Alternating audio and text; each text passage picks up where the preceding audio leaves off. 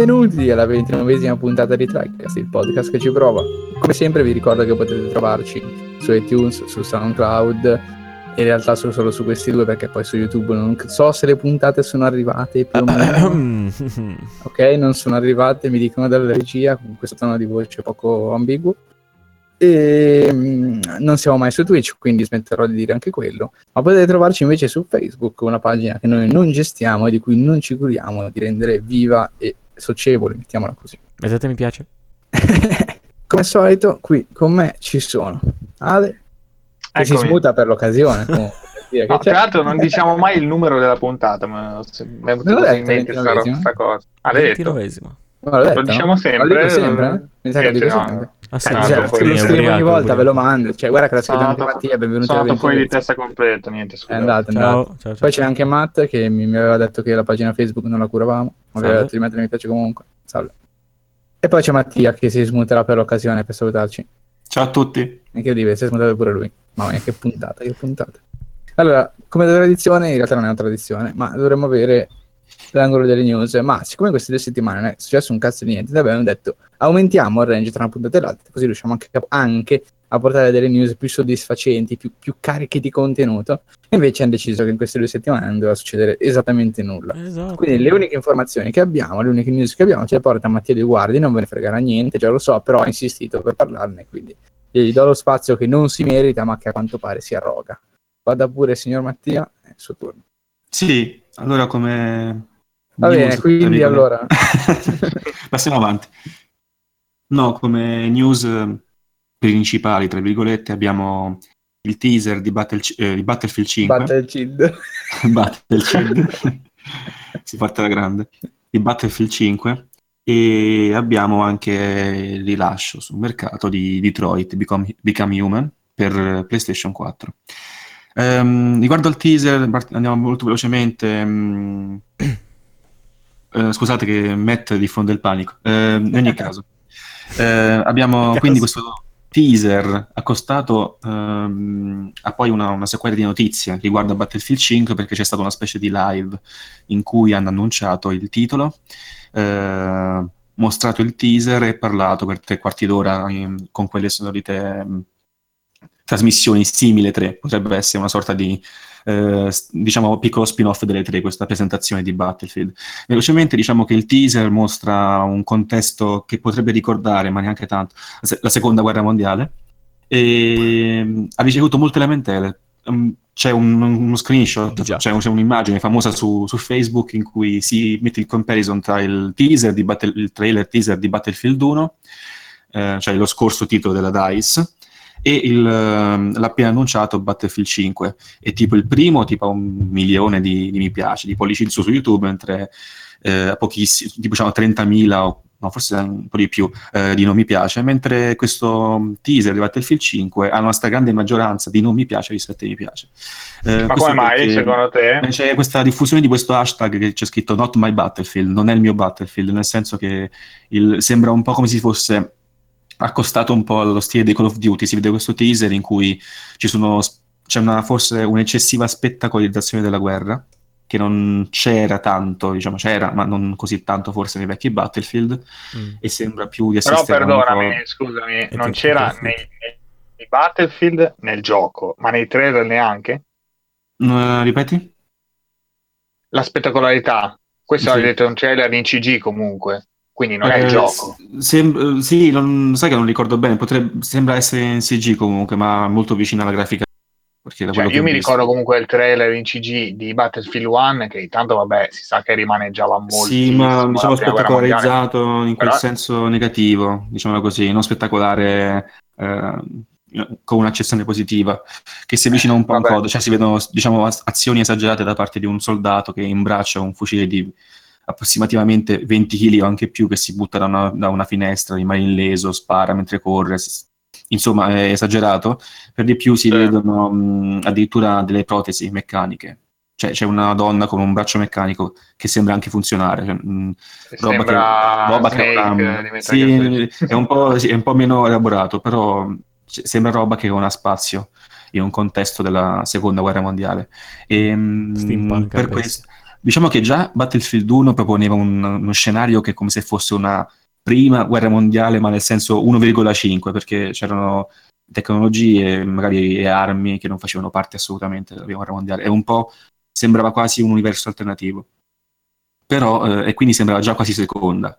Qui ci sono mh, mm, più i mezzi che magari ricordano la seconda, ma per il resto non sembra esserci questo grande cambiamento. E comunque un teaser che non ha entusiasmato, ma mh, mm, per quanto riguarda invece i contenuti sembrano interessanti. Per esempio hanno, hanno rimosso il Premium Pass, che era questa mh, mm, sorta di appunto season pass che ti permetteva di avere tutti i DLC gratuiti, ovviamente, cose così. Mentre adesso sembra, non sono sicuro al 100%, quindi ve la metto con un piccolo dubbio, che ci sia un sistema alla Halo 5, nel senso che mh, avremo eh, mappe, armi e espansioni, si pensa magari meno incisive del, delle, delle precedenti, dei vecchi Battlefield, gratuitamente. Cioè tutti arriveranno queste espansioni un po' a stagioni, non si è ben capito, eh, quindi ve lo metto un po' col dubbio.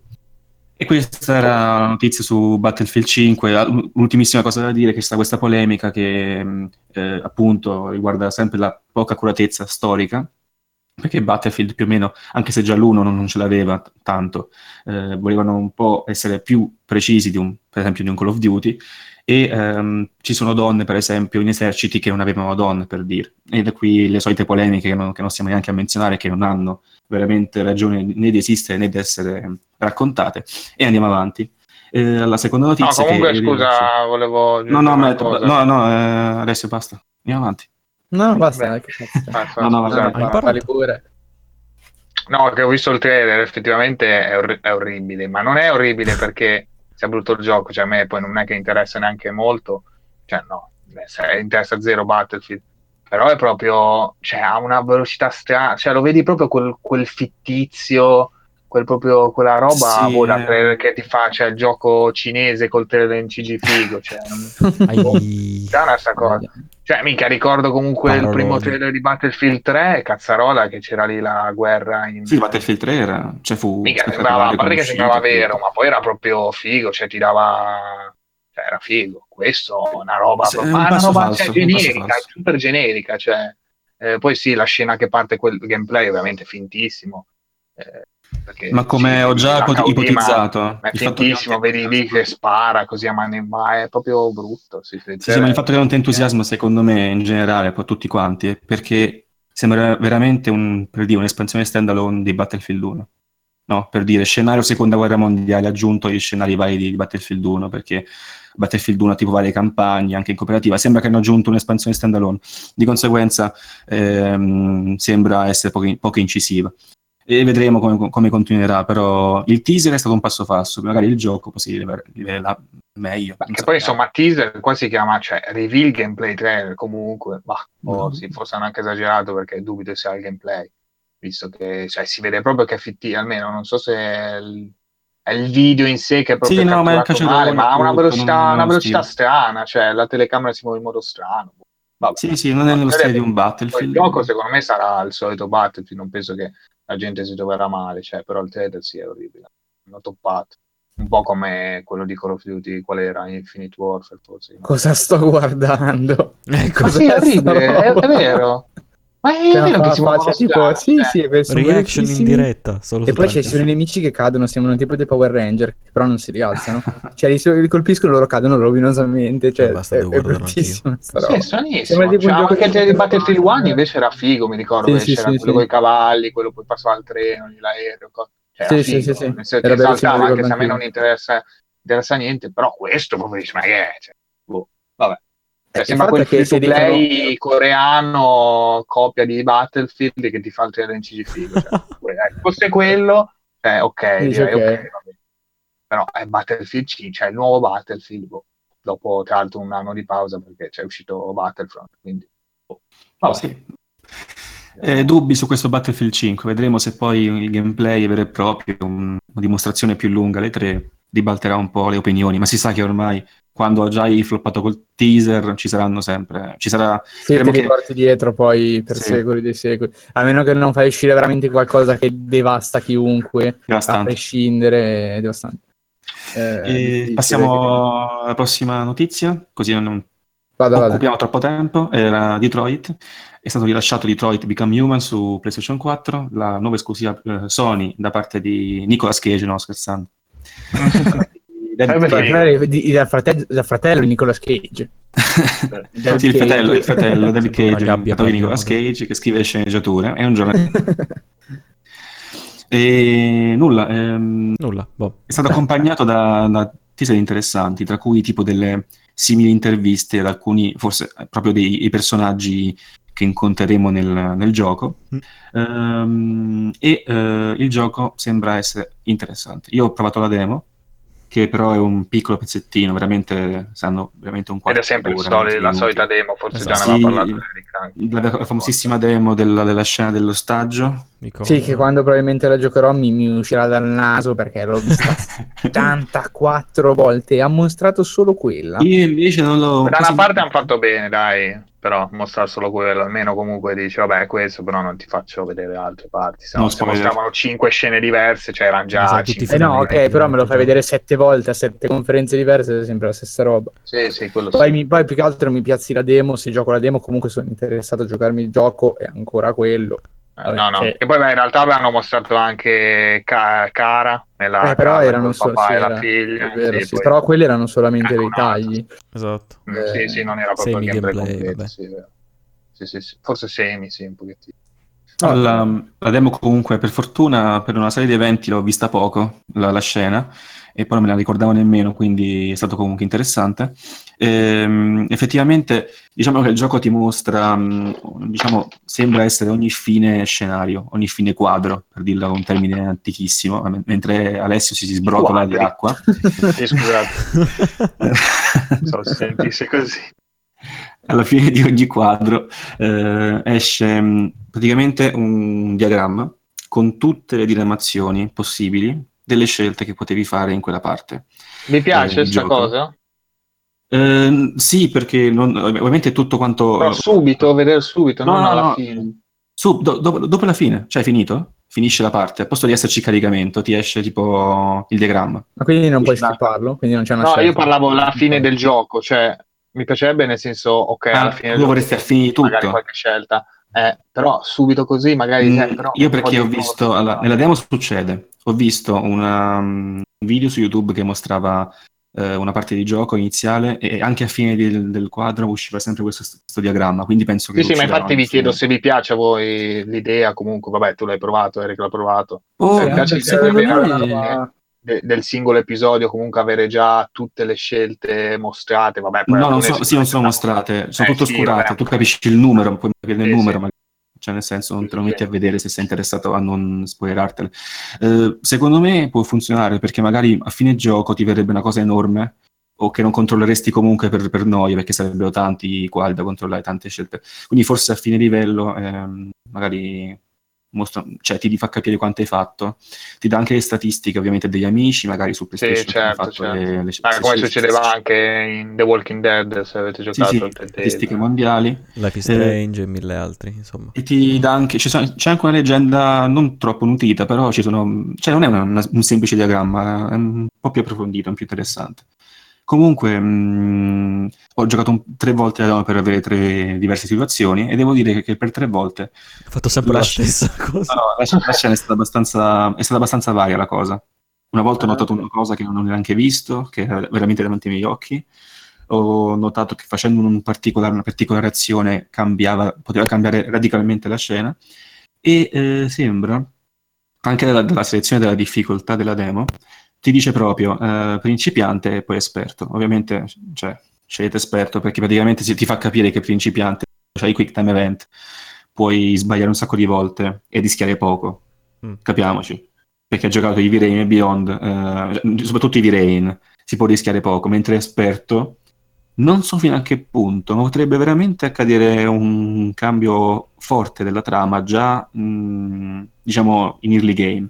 Però è una supposizione eh, che spoiler, spoiler. No, no, ma non uh, un cambio che c'è per forza. Cioè, Vabbè, allora niente, basta andare avanti di cose, adesso lo censuriamo. Basta. Vabbè, immagino che come gli altri potrà comunque morire magari qualche personaggio oppure essere... Sì, ma sembra essere una cosa veramente eh, molto più... Come si dice, meno... impossibilitato a proseguire ecco, nell'avventura, quindi lo perdi e magari vai avanti. Sì, mentre capito, i Villain con i V-Rain era vincolata a questa cosa, o comunque a certi eventi. Qui sembra essere molto più svincolata. Non so fino a che punto, e questo è interessante.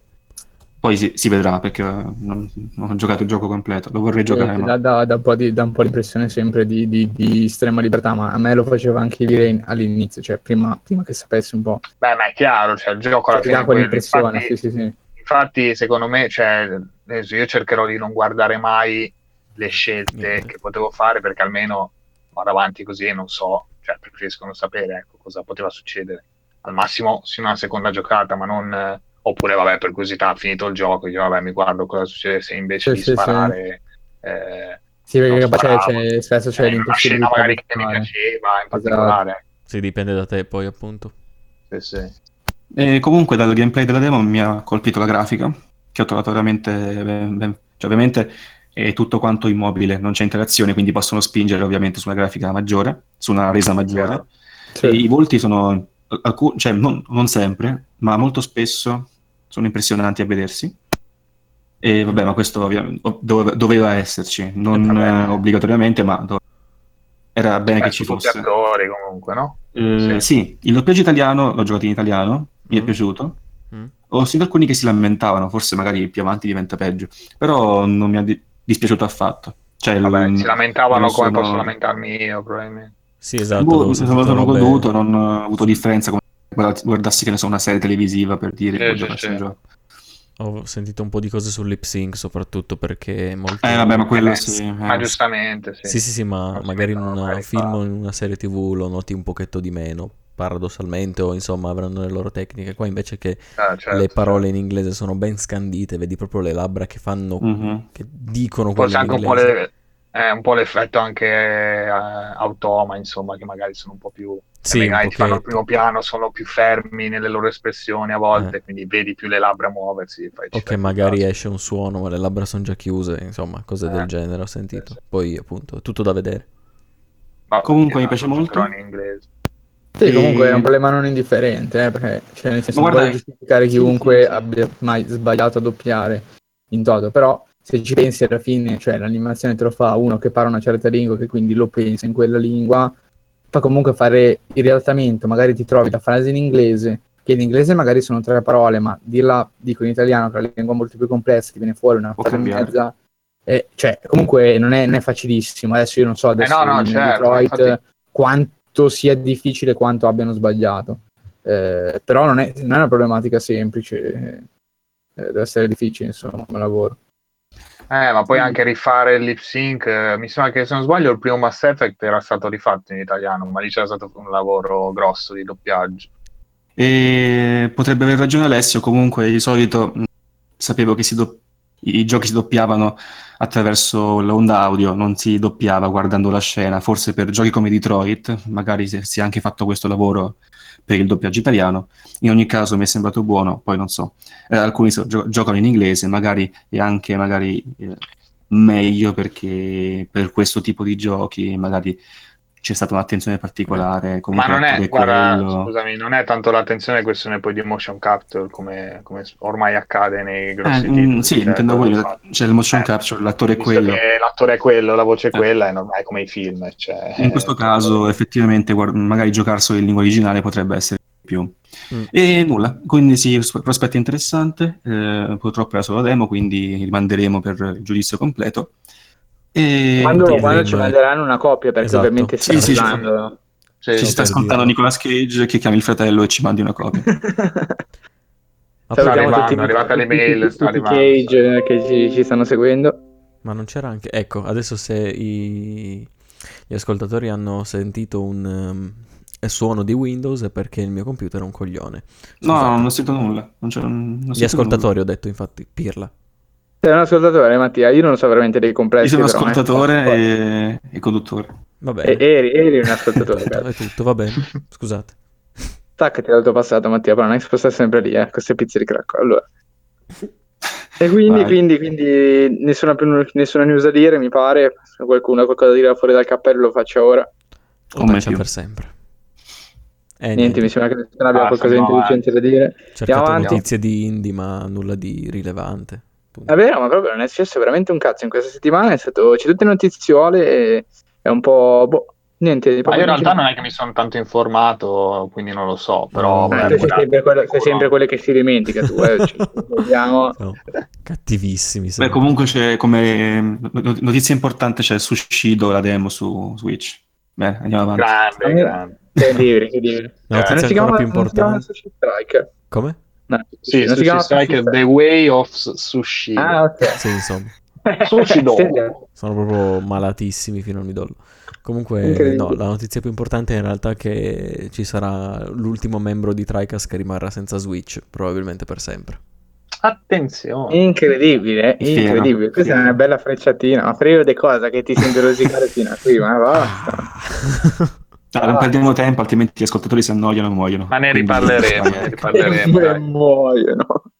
Prossima settimana piccolo special su Switch di nuovo, dopo la prima puntata per il grande ricordo. Esattamente, esattamente. Grande anniversario tra l'altro, attenzione perché eh sì. anniversario più Switch, il ritorno di Switch. Esatto. Eh, cioè, quelli di cancro al massimo. Noi sappiamo bene per l'anniversario. Perché voi speciale. non lo sapete, ma da giugno riprendiamo a fare le stesse puntate. Sono esatto. dei remake. sì, puntate, sì. No? Remaster, esattamente, remake. riportiamo ancora Horizon, riportiamo Switch, delle tre ce ne fottiamo e via andare. No, non commentate come lo scorso tre con le stesse notizie dell'anno scorso. Tra l'altro la prima era esatto. Nioh in realtà, non Horizon.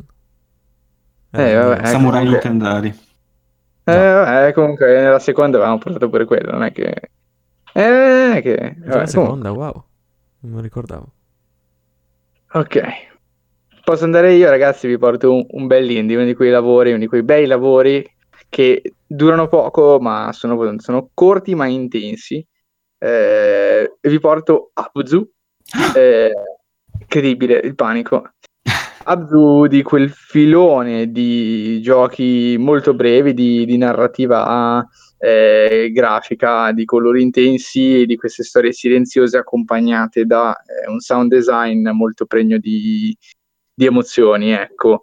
Eh, dai, stessi di, no. dai stessi sviluppatori di Journey, che probabilmente ricorderete con eh, più facilità. That Game Company. Che sono, se non ricordo male, Giant Squid Studios. Ehm, il eh, publisher, cose, cose... Non era That sì. Game Company il, lo sviluppatore? Aspetta, che ah, sì, no, non sono gli stessi. Ah, beh, ah, non, sono, ah, non sono gli stessi, ma uno è il, uh, il director forse di Journey. sto cercando effettivamente, sì, sì. e ci avete ragione, ci avete ragione. Si, mi importa lo stesso, ero convinto che fosse lo stesso studio, invece niente, si fa disinformazione, ma qui... Wow, eh, Giant Squid, come si chiamano? Giant Squid Studios e gli sviluppatori di Diablo che si portano dietro la figura professionale che ha dato un po' il volto a, a Journey, che è appunto diretto- sia il direttore sia il compositore. Sì, eh, Austin Wintory. No, sì, eh, che si sono poi portati in questo, questo progetto e infatti poi cioè, eh, il concept del gioco è identico a quello di Journey eh, con un settings completamente differente. È Journey sott'acqua, dai. Insomma. È completamente opposto a Journey. Journey. Sì, è vero, in Journey si va in alto, qui invece si va sempre più in profondità. Wow. In Journey fa caldo, qui fa fresco. E poi esci, nel, esci in journey praticamente, vai talmente in fondo che poi esci dall'altra parte. Sì, sì, poi esci dall'altra parte, esattamente sì. Comunque, cosa c'è da dire in questo gioco? Allora, innanzitutto apro con una lode sperticata, io lo consiglio a chiunque perché durerà sulle due ore e mezza, tre, se uno, se uno piace andare un po' in giro. Perché schifo. È... perché è di fatto un po' più aperto rispetto a giorni e giorni, era molto lineare eh, anche nel, nelle ambientazioni che ti proponevano, c'era sempre la via, eh, vai lì, fai questo percorso, fai questa scivolata, eh, salta qui, salta là, ed era molto molto eh, straightforward, bellissimo da vedere. Eh, questo ha lo stesso, stesso concept, ma propone delle ambientazioni eh, con anche una sorta di collezionabile inserito abbastanza intelligentemente all'interno dell'atmosfera. Che appunto dà più spazio alla, alla navigazione all'interno del livello. Eh, cominciamo col dire che inizia con il personaggio eh, che si immerge eh, in acqua e tutto il gioco si svolgerà praticamente sott'acqua eh, ed è veramente molto immersivo ah. perché avremo non era, inten- era intesa la battuta ovviamente ma qui c'è la gente di merda è andata così eh, me ne sono accorto dopo mentre lo dicevo ho detto cazzo adesso ho detto immersivo abs, vabbè grande grande e l'interazione dove sta in, in questo videogioco eh, noi potremo ovviamente comandare il personaggio e nuotare eh, all'interno di queste caverne esplorabili. Ma Nuota meglio del personaggio di... Eh, come si chiama il gioco che abbiamo giocato tempo fa? Mi ricordo. Olli Olli 2. Niente, fare domande, no, non si ricorda. Fare domande, eh dai, quello lì bello, de, tipo eh. Ico. Ah, eh, Rhyme. Mm. Ah. Rhyme. Eh, sì, Era sì, una battuta, ho detto nuota meglio di questo. sì. Eh, ma se non dicevi Rhyme non mi veniva in mente eh, no, lo so, lo so. no, sì, nuota meglio, non è, un, non è un bastoncino di legno. E l'interazione che avremo sarà con le specie animali, specie, le specie animali eh, marine, eh, pesci e non, e potremo interagire con loro, farci trasportare da, da, da, questi pesci e ci sono anche i pesci stessi sono poi una sorta di collezionabile perché si può notare con diversi tipi di pesce, c'è un achievement a riguardo interno al gioco. Ah. Eh, più si chiama pesce l'achievement. Da... si chiama pesce. eh, prima c'avevo pesce. Cazzo. Cioè, è localizzato l'achievement, no? È localizzato. Se ricorda sta morendo nel frattempo. Piccola defiance, eh, continua Eric.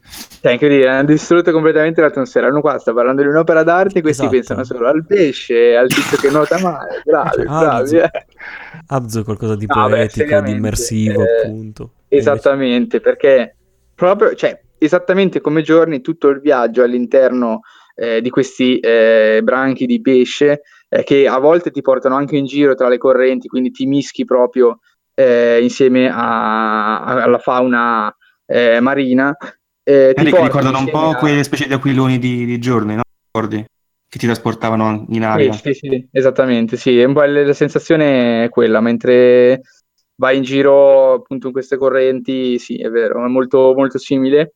Eh, sei sempre accompagnato da un sound design che secondo me è spettacolare, sempre opportuno, eh, che carica molto bene alcuni momenti particolari e importanti del viaggio eh, mentre rende molto rilassante altri momenti un po' più esplorativi, eh, un po' più di ricerca eh, all'interno del, delle ambientazioni che a differenza di giorni propongono degli enigmi che non sono super elaborati ma che comunque richiedono lo spostamento all'interno di un'area eh, molto meno lineare rispetto, rispetto a giorni. Una domanda, eh, una domanda se posso. In Journey c'era l'elemento sabbia e il mantellino, diciamo, che ti davano proprio quell'effetto fighissimo, quell'atmosfera, ecco, diciamo. Qua invece cos'è che c'è che ti va proprio subito, ti cade l'occhio subito e dici, ah, figata, questa roba. Allora, cioè, allora, divisivamente l'interazione con i branchi di pesce è molto bella perché spesso eh, quando, specialmente nelle correnti marine in cui sei molto veloce in questi tunnel proprio perché ti sta trasportando e tu hai la possibilità di muoverti eh, come posso dire, a destra, a sinistra, su e giù, no? E puoi andare dentro dei branchi di pesci e questi pesci si illuminano e cominciano a nuotare veloci come te, cominciano a seguirti. In generale c'è questa interazione eh, fortissima con il personaggio che n- non è uno spoiler, lo si capisce subito, non è un umano, non è un sommozzatore, eh, è una, una, creatura che ha evidentemente innestato questa tuta da sommozzatore o comunque questo tipo eh, di tuta che ha questo rapporto eh, super pacifico eh, con, con, i pesci che eh, sembrano riconoscerlo come entità, diciamo, non maligna, no? e accoglierlo sempre, a seguirlo, eh, o lui stesso a farsi trasportare dai pesci. Ecco, secondo, in Abzu, secondo me, c'è questo elemento fortissimo di, di, di, potersi, come posso dire, mescolare tra i branchi di pesce che nuotano. Tra l'altro, sono, sono molti pesci, quindi non molti, nel senso sia in quantità è sterminato, sia in eh, qualità, nel senso che sono molti diversi tra loro come forme, grandezze, eh, eh, eccetera. No, sembra bello. No, sì, è assolutamente molto bello. Poi ci sono anche siccome il gioco è, è molto corto, no? quindi non vado, non mi addentro troppo dentro le meccaniche perché non sono tantissime. Se, se racconto tutto quello che ci si può trovare davanti, poi anche un po' meno senso eh, affrontare il viaggio, anche se comunque rimane tutto rispetto perché l'esperienza in sé è graficamente è bellissima. E lui stesso ha questa tuta, un po' come il po' come il mantellino di In Journey, ha questa tuta che si illumina mentre interagisce con certi meccanismi nel mondo di gioco e fa sempre parte di questa atmosfera super colorata, come appunto ancora come Journey, eh, del personaggio no, che interagisce con l'ambiente, si trova più o meno in armonia con, con l'ambiente stesso. Eh, ci sono anche qui alcuni nemici, una, una sorta di eh, aure, aura malvagia è presente, eh, e poi appunto incontreremo più volte, diciamo, eh, in momenti diversi e capiremo un po' cosa sta accadendo eh, in questa storia che sempre come giorni è completamente muta, eh, risolviamo mano a mano qualche enigma, eh, ma è un'esperienza, come posso dire, super eterea. Eh, non vi è nessuna spiegazione razionale o logica di quello che sta accadendo, è tutto un susseguirsi di simboli accompagnati da colori e suoni e dal viaggio del protagonista che continua a nuotare all'interno di a volte semplicemente di dei canyon acquatici, altre volte magari anche in rovine, eh, c'è anche qualche parte in, in, superficie, o meglio non in acqua. Eh, molto, io lo, lo super consiglio perché ci si fa una serata veramente in tranquillità e, ed è molto bello, cioè chi ha giocato giorni non può non giocare Abzu a un certo punto del, eh, infatti, della sua vita, è, è fenomenale, cioè se, se uno piace un tipo di esperienza, è veramente molto molto bello. Sto aspettando il plus da buon, Figurati. Da buon, no, non è già uscito No, è uscito giorni sul plus, ma non, eh, Abzu non ancora.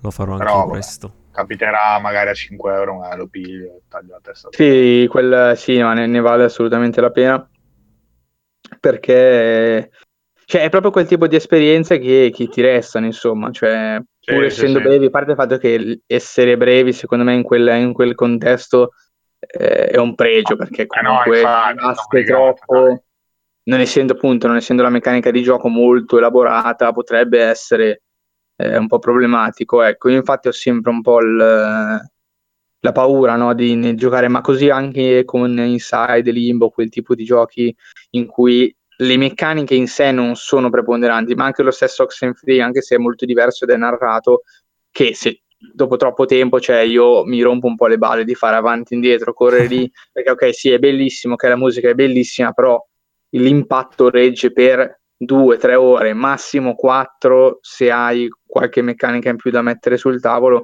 dopo un po' comincia, comincia a stufare, insomma vorresti che arri- arrivi il momento in cui la, la vicenda quagli, insomma, faccia, faccia il punto. Sì, difatti Ma poi funziona bene comunque. Giochi Scusami. del genere da 20 ore, scusa. No, no, infatti poi funziona bene comunque iniziarlo e finirlo bene o male in una sessione o massimo esattamente, due, esattamente proprio sì, sì. la memoria dell'esperienza di come è iniziato e come è finito come Journey appunto che funzionava benissimo da quel punto di vista visto che iniziavi sì, poi incontravi un altro personaggio finivi la cosa cioè insomma arrivavi, arrivavi proprio arrivavi al climax eh, come, come, un film eh. cioè il film non è che succede che magari te lo guardi in due volte un film, eh, può capitare, però bene o male il film è da guardare tutti in una volta. Non è che sì, sì, sì, certo, certo. E, e, niente, io lo ripeto per la terza volta, voglio essere super chiaro, lo straconsiglio, ovviamente capisco la posizione di chi mi dice dovrebbe costare 20 euro, dura solo due ore, anche se fare il peso al chilo non è eh, quasi mai... la qualità della produzione, eh, non tanto il numero di ore di gioco. Esattamente però posso anche capire chi mi dice ho 20 euro in tasca, vorrei qualcosa che magari mi duri un pochino, sì, gli consiglio Dark Souls. eh, e niente, il gioco vale tutta la pena di, di, essere esplorato, di dare qualche euro agli sviluppatori, eh, perché questo è quel t- classico, quel tipo di giochi, cioè io non mi pongo al di sopra a livello morale, però dico in generale questo è il tipo di giochi che viene craccato. Cioè, quel tipo di giochi che magari ti esce pure DRM free, quindi ci vuole niente a scaricarlo, sai che dura poco, quindi non, non hai il grande senso di colpa nell'averlo craccato non comprato e quindi finisce per essere scaricato abusivamente, giocato, non avendo neanche nessun tipo di rigiocabilità, poi non viene neanche in mente di dire cavolo me lo rigioco, so che mi è piaciuto, magari adesso lo compro, non... è quel gioco che rischia di, di, non, di non, aver fruttato assolutamente nulla eh, allo sviluppatore, da parte del singolo che crack intendo. Ma come sempre eh, TriCast non promuove soldo. la pirateria. esattamente, esattamente. Ti è piaciuto più Abzu o Journey? Domanda eh, secondo me questa è la domanda esatta, è una domanda malefica perché sono è lo stesso concept in due ambientazioni così differenti che è veramente difficile scegliere. Perché allora, in generale, forse eh, Journey mi è piaciuto di più, però è una scelta puramente soggettiva. Nel senso che, appunto, se ti piace più l'ambiente di un Journey, perché secondo me eh, Journey è un po' più, eh, ha un po' più di varietà all'interno del, delle ambientazioni perché cambia molto, no? c'è la zona innevata, c'è il deserto, poi raggiungi la cima no? e questo è il cielo scoperto sì, azzurro sì. con il sole, c'è molta varietà, una varietà che c'è anche in, eh, in Abzu, però essendo tutto il mondo di Abzu eh, sott'acqua, io questa varietà l'ho percepita di meno, cioè ci sono dei luoghi differenti, però il tema preponderante è quello marittimo, no? Eh, e quindi c'è la varietà, ma secondo me ci, si percepisce un po' meno, è un po' una cosa di, forse di psicologia umana, nel senso che eh, quando, cioè, proprio mentalmente, no, ti viene da pensare che ci siano più cose differenti sulla superficie terrestre che non sott'acqua, no? Cioè sott'acqua c'è certo. più o meno tutto uguale, no? Qui fa un po' questo effetto, cambia spesso colore come, come lo faceva eh, Giorni, però Giorni secondo me dà un po' più di varietà e forse all'interno del viaggio è un po' più piacevole dire ok, in questo momento eh, cambio completamente scenario, mentre qui più o meno il tema, essendo quello ricorrente dell'acqua ed essendo molto spinto con i pesci e tutto, forse rimane un po' meno vario, ecco, però sono validissimi entrambi assolutamente. Anzi, forse eh, Giorni ha una componente narrativa però un po' più marcata, rimane sempre all'interno di quel genere che la componente narrativa te la racconta tramite il contesto grafico sì, e sì. il sound design, quindi non è che c'è una storia da leggere o da seguire, però c'è qualche elemento un po' più marcato che ti fa capire che sta succedendo qualcosa, eh, che non in giorni dove appunto, come dice il nome stesso, è unicamente un viaggio e non succede quasi nulla, mettiamola così, ecco, mettiamola in questi termini. Quindi sì, dipende moltissimamente da, da, da, quelli che sono i gusti personali, perché tecnicamente in quello che devono fare sono, sono super validi entrambi. Ecco. Certo. E niente, questo, questo era Abzu, gaff iniziale su chi l'avesse fatto, a metà, a metà ci siamo, siamo salvati. siamo salvati. Eh, esattamente. Eh, pubblicato da 505 Games, eh, che comunque non fa mai male ricordarlo, facciamo contento Matt che a lui piacciono questi tipi di, di informazioni. Grazie. Niente, io, io posso, italiana, mi sa. Il publisher. Sì, sì, sì, ita- sì, sì, sì italiano. 505 Games eh, è una spa eh, italiana. Cosa? Come cosa? Cosa ha detto Ale? Che non è una spa. Ah. Io non ho parlato. Ubriachissimo, Mattia, veramente, Matte è veramente oggi marcissimo. Ma... Eh, va bene, io concludo con il mio gioco, lo consiglio, l'ho letto altre sette volte, ma lo ridico. Basta, basta. Basta, basta, però non vale nessun altro. Eh, chi vuole andare col prossimo gioco Lego, Lego un planetari, quindi immagino vada chiunque abbia portato planetari, credo che sia Mattia, dopo averci rotto il cazzo con questo planetari per sei mesi, finalmente ce lo porta. Vai, ormai è sempre stato bistrattato Mattia, ma se lo merita, è per questo che lo faccio. Voi non lo sapete in privato, ma rompe sempre le palle. Um, quindi vi parlo un po' di pianeti. Allora, um, questo Planetary Annihilation Titans, così eh, si chiama. Sicuramente l'hanno capito. Ah, Titans, altra cosa. Planet, Titans. Uh, Titans, sì, perché allora, eh, diciamolo così, eh, Planetary Annihilation è questo un gioco strategico, è in tempo reale, e sviluppato da cosiddetta casa di sviluppo Uber Entertainment. Eh, diciamo che è un gioco sviluppato grazie a un Kickstarter e che tra l'altro è anche uno, uno dei pochi Kickstarter a aver superato il milione di accorti, d'accordo. Lessi su Internet è uno degli 11, mi pare, una cosa del genere. Forse riguardate comunque il tema, il tema videogiochi. E quant'era il uh, richiesto? No, il, goal, eh, il goal era alto, tipo 900.000. Ah. Ero alto, Vabbè. però um, comunque hanno superato il milione. Eh, hanno quindi lasciato poi nel 2014 su Steam, hanno rilasciato a settembre, inizio settembre, Planetary Annihilation, che è appunto questo gioco, come detto, strategico in tempo reale. Ehm, diciamo che eh, ha avuto delle, un'accoglienza tiepida, neanche tanto entusiasta per alcuni difetti. Ehm, cioè la, l'IA era considerata come valida, però c'erano alcuni problemi riguardo il gioco che non ho approfondito. Però ehm, so che infatti adesso la versione diciamo, di questo gioco, eh, la versione base, appunto Planetary Annihilation, è una sorta di pay to win addirittura. Per questo ho mh, evitato l'acquisto della versione base, perché do- dopo un po' è uscita uh, la versione Titans, che è questa espansione standalone del gioco originale, che è stata gratis per chi ha fatto il Kickstarter, per fortuna, e poi scontata per chi ha comprato, penso entro un certo range di, di, di tempo, il gioco dopo che è uscito poi su Steam nel 2014. Il prezzo di Titans è, è sui 30 euro, ma io l'ho, mm. l'ho, l'ho, preso su Humble Bundle, che ringrazio anche oggi per lo sponsor, mi raccomando. Sempre. Mandatemi, mandatemi grandi, grandi soldi eh, che ci manda, tra l'altro.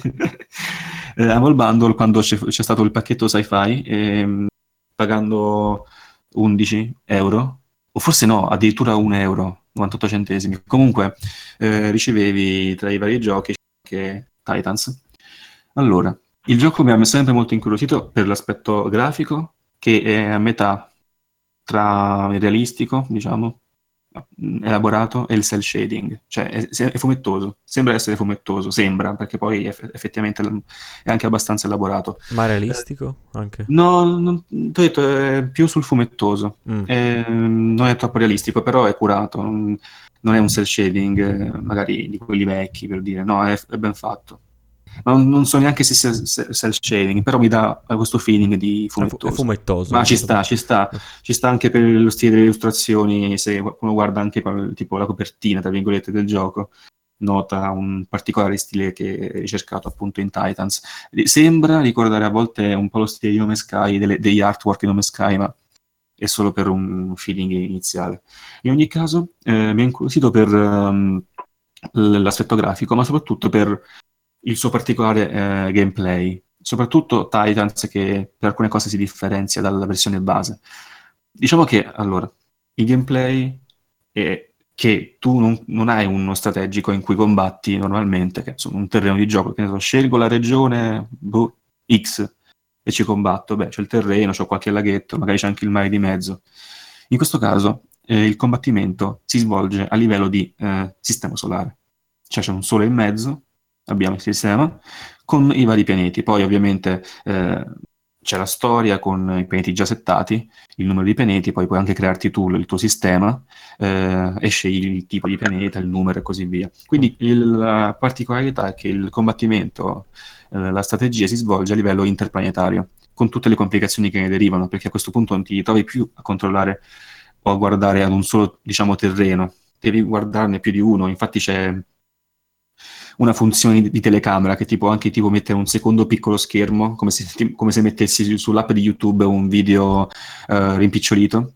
E quella, diciamo, quella telecamera ti, ti, mostra ciò che succede su un certo pianeta che tu selezioni, di tuo ovviamente possesso, cioè dove, sei, dove insediata una tua base. Mm-hmm. Ma ti eh, andando... comunque se magari c'è qualcosa che non va? Sì, sì, sì, ovviamente sì. Ti, ti esce un segnale. Sì, tipo. Sì, sì. Um, andando in ordine, um, il combattimento di Planetary Annihilation Titans eh, si svolge su terreno, quindi su, sulla Terra normale, sull'acqua, in orbita e a livello interplanetario. Sul terreno quindi abbiamo le, come potete immaginare, un normalissimo combattimento eh, tra fazioni. In questo caso, quindi, il Titans è strategico nel senso che devi ehm, costruire la, la, tua base, tutte le varie strutture ehm, di cui necessiti, ehm, gestire energia e produzione di appunto materiali utili e poi anche eh, appunto produrre unità che poi ti serviranno per sconfiggere la base nemica e distruggerla. Scusami Mattia, sto vedendo un video che c'è uno che lancia su un pianeta 5200 eh? atomiche. No, sto vedendo un video, Cosa? c'è uno che lancia Cosa? C'è uno che lancia su un pianeta, su un pianeta avversario, 5000 atomiche Sì, eh, quelle poi sono esagerazioni, sì, sì. Che, sì, vabbè, sì, sì, però è... di Skylines del tizio che ha ricreato, per dire, la città nel mio dettaglio. Sì, sono questi giochi che ti permettono a volte certe esagerazioni.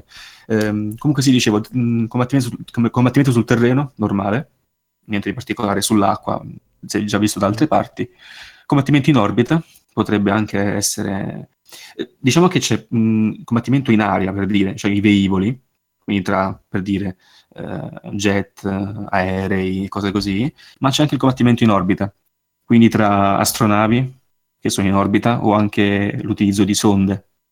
E poi c'è il combattimento interplanetario, perché alcune astronavi possono passare di pianeta in pianeta, le sonde possono essere caricate con uh, unità che vanno su un altro pianeta, per dire, per poter insediare nuove basi e così via.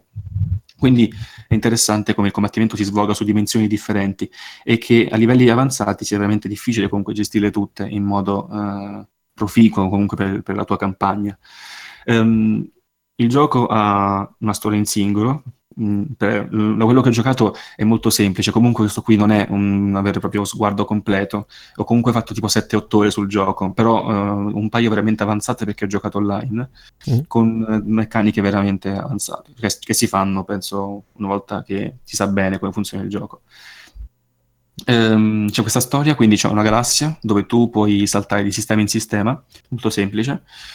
Um, la storia semplicemente um, c'è questa specie di lore che ti, che ti, dice che in un futuro non precisato sono rimaste solo macchine, rimaste queste macchine, questi comandanti militari che hanno il solo protocollo appunto di sconfiggere l'avversario e quindi combattono fra di loro incessantemente. Infatti tu eh, impersoni nel gioco, sei un capitano, sei un comandante, una macchina, puoi anche scegliere il tuo aspetto quando giochi online eh, e da qui poi eh, tu costruisci la base.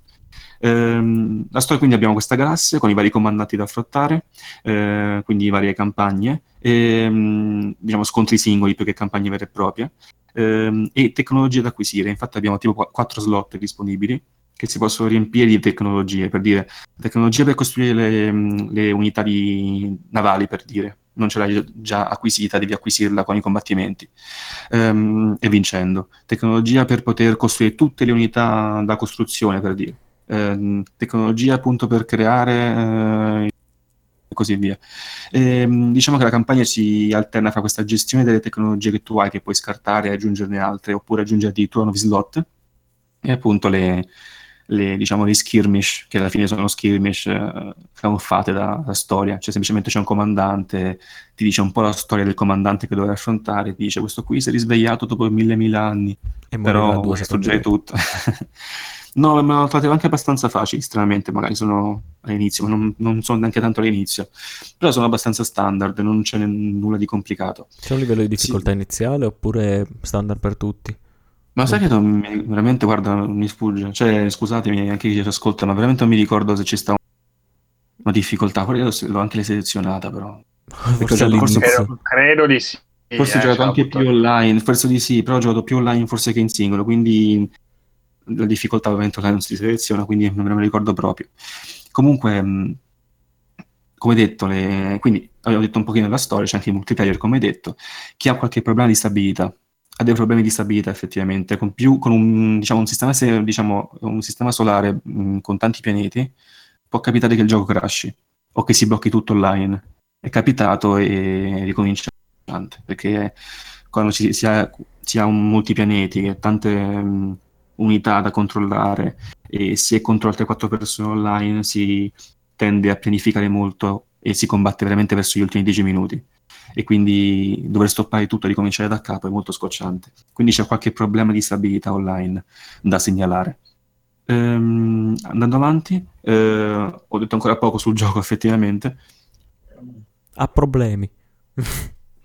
allora si inizia come comandante e il comandante è utile per fare le costruzioni iniziali, cioè per costruire la, magari la, eh, il centro di ricerca, eh, il centro di produzione dei bot, ma soprattutto anche per costruire all'inizio ehm, le strutture necessarie ad avere energia elettrica e minerali, che come detto prima sono le due risorse necessarie per poter appunto produrre e sopravvivere eh, comunque alla campagna e al nemico. Eh, perché appunto si vedrà anche sopra lo schermo il bilancio di energia e di minerali, ti dirà se sei equilibrato o se sei sotto. Non c'è tipo un vero... non è come nei... per dire, non è tipo alla Imperium o altri giochi di strategia in cui hai, che ne so, 5.000 di oro, cioè ce l'hai precisi. Qui più o meno ce l'hai, c'è un numero, però eh, basta essere comunque in una situazione di equilibrio di sovrapproduzione di energia e minerali per poter produrre. Non devi importarti tantissimo nel numero in sé, almeno per giocare a livello normale. Qui non devi guardare il, il numero specifico, anche perché oltre al comandante poi dovrai gestire tutte le altre unità. E in questo gioco si produce in massa e si combatte in massa perché si possono muovere tantissime, tantissime unità a schermo, tantissimi ehm, bot, eh, velivoli e così via, perché appunto la produzione di unità di combattimento, che poi è il, il core del gioco, include i bot, che sono appunto i robottoni, e sono di vari tipi, cioè sono di combattimento a, distanza, combattimento suicida addirittura, ci sono bot che tipo sem- sembrano dei ragni che si buttano addosso al nemico ed esplodono, e bot da costruzione. Poi sono i veicoli, quindi eh, i veicoli scout per poter eh, spiare il nemico che sono veloci ma non possono attaccare, i velivoli, quindi i jet eh, e così via, e magari gli aerei che fanno da bombardamento. Poi ci sono le navi, tutti i vari tipi di, uh, di unità navale, eh, e le astronavi, le unità orbitali, come le stazioni per esempio, le sonde, e poi abbiamo anche unità diverse, per esempio i razzi, i razzi interplanetari atomici. Um, come tutte queste diciamo, unità, i botti, i veicoli, i velivoli, le navi, le astronavi, eh, hanno tutti eh, un'unità base che è da costruzione cioè appunto i bot, i bot da costruzione, i veicoli da costruzione, i veicoli da costruzione, e tutti servono per costruire le basi, eh, le, basi le strutture utili per produrre.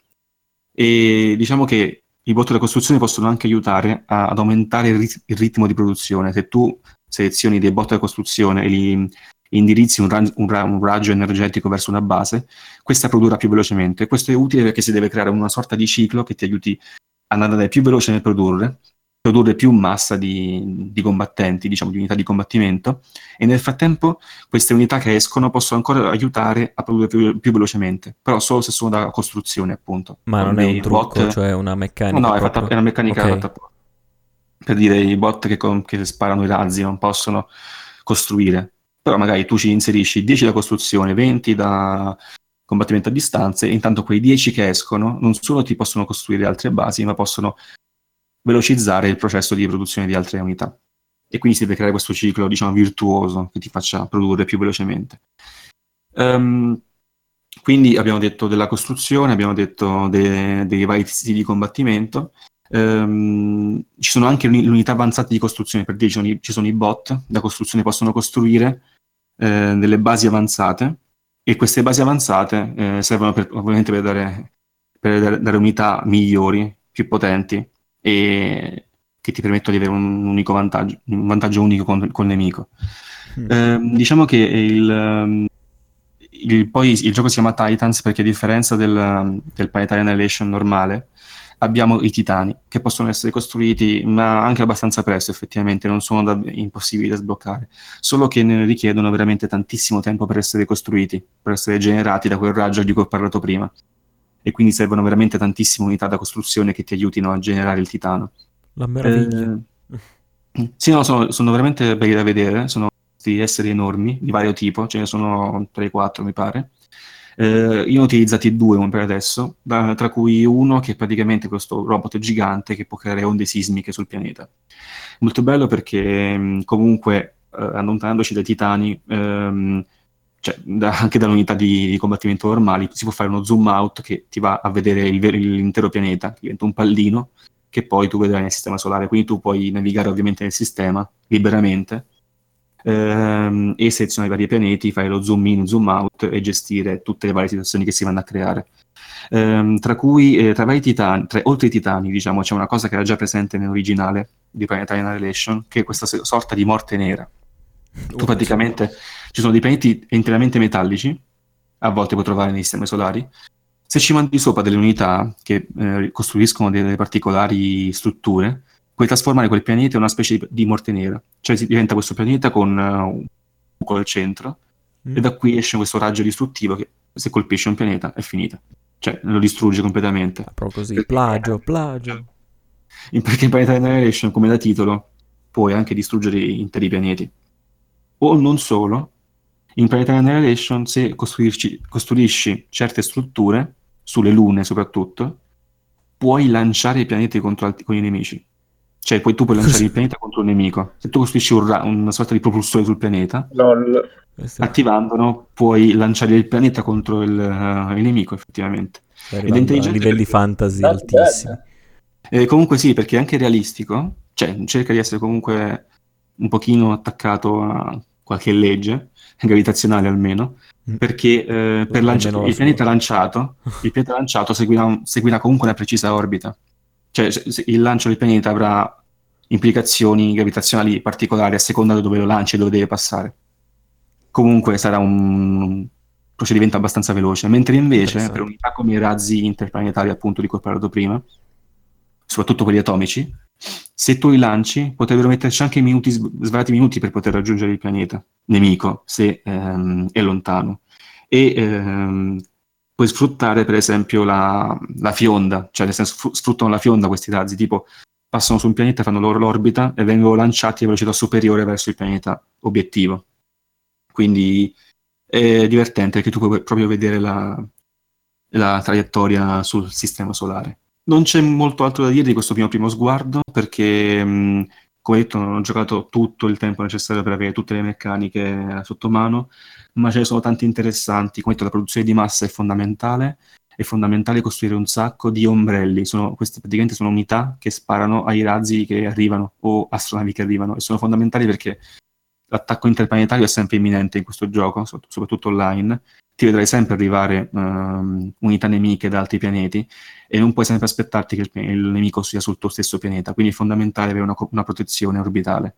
Ehm, inoltre è utile costruire sempre qualche sonda orbitale, perché sono ut- più utili forse dei veicoli, perché possono ovviamente coprire distanze in meno tempo dei veicoli di terra, ehm, e rivelarti posizioni di basi nemiche. Praticamente, come in tutti gli strategici, abbiamo una sorta di ehm, terreno scuro in cui non si vedono le unità finché non ci vai sopra con una tua unità. Cioè, quindi si, si, crea questa sorta di zona di rivelazione.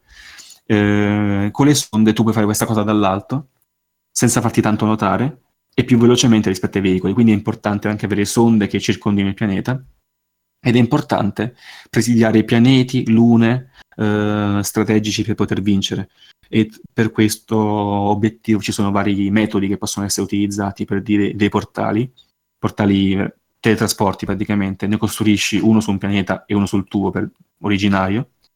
Eh, funzionano ad energia, quindi devi tenerli accesi a seconda della tua capacità per sostenerli oh. e possono servire per poter trasportare velocemente truppe da un pianeta all'altro.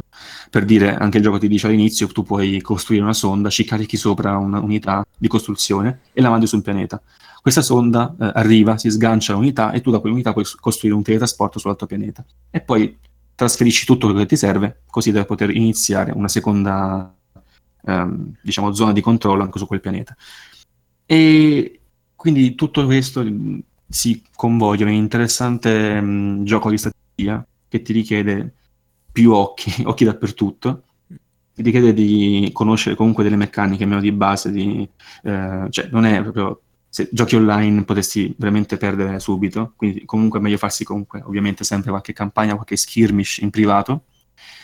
E è molto, veramente molto interessante sia per la grafica sia per le varie possibilità che ti offre, che vanno oltre diciamo, il, l'average eh, strategic game, cioè oltre diciamo, il gioco meglio di strategie di questo tipo, perché c'è una nuova dimensione spaziale che si aggiunge alla dimensione terrestre di molti, dei giochi, di molti giochi di questo tipo, diciamo. Mm-hmm.